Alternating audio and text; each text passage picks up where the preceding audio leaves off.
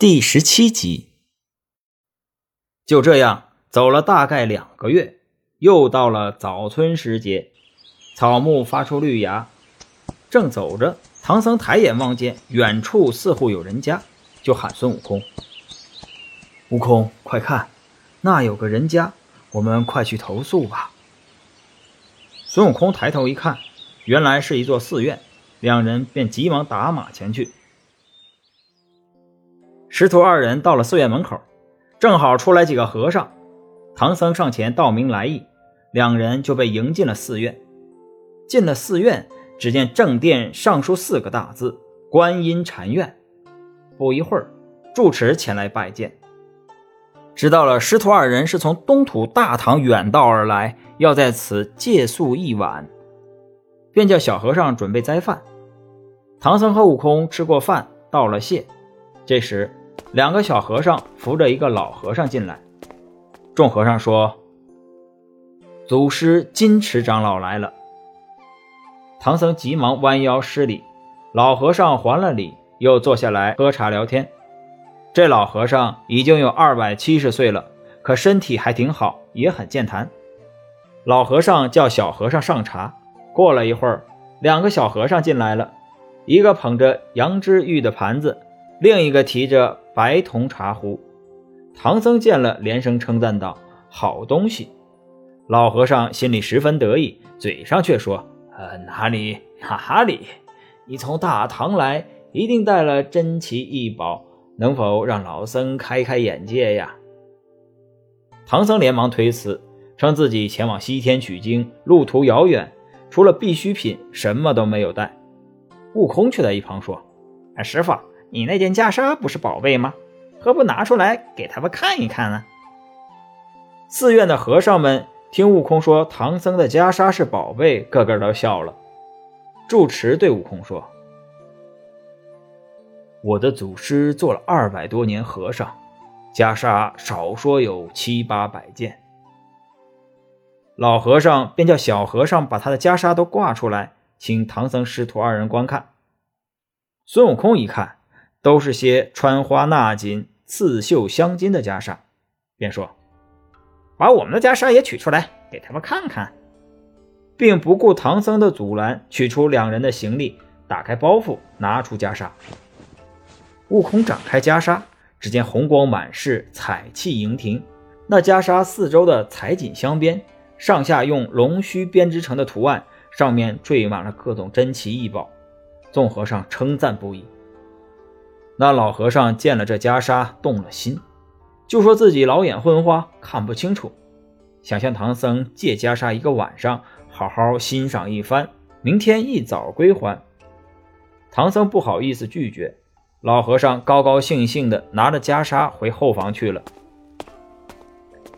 唐僧连声责怪悟空，悟空却蛮不在乎，对师傅说：“哎，师傅尽管放心，若出了问题，包在俺老孙身上。”老和尚回到自己的房间后，看着那袈裟，不禁嚎啕大哭起来。他对和尚们说：“我枉做了二百年的和尚啊，没缘分得到这样一个袈裟，越想越伤心呐。”其余的和尚见老和尚这么伤心，也都很难过，却没有什么办法。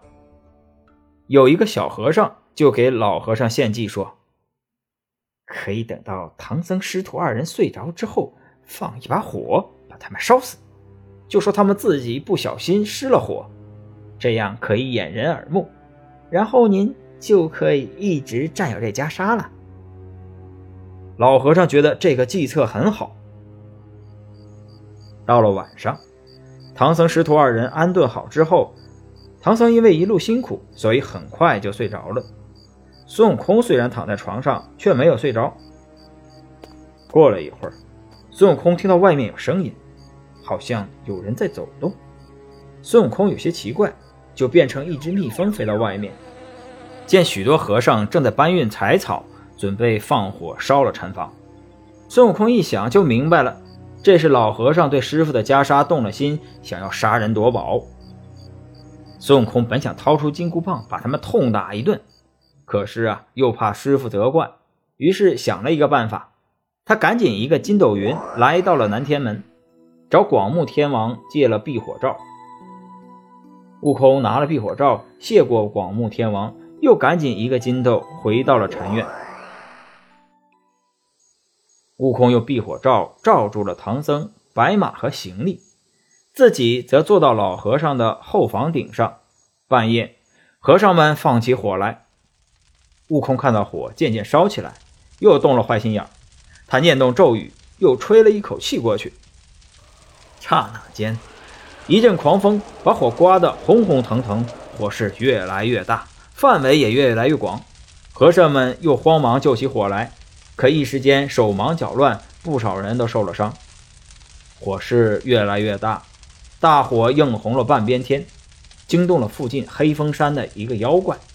这个妖怪和老和尚有些交情，见观音禅院失了火，就急忙赶来帮忙。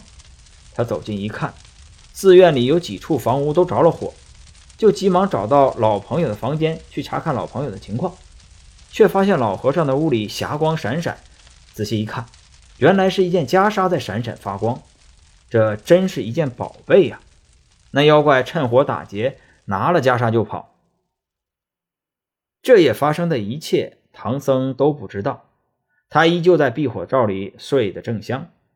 天亮后，唐僧起身一看，只见许多楼台殿宇被烧毁，不禁大吃一惊。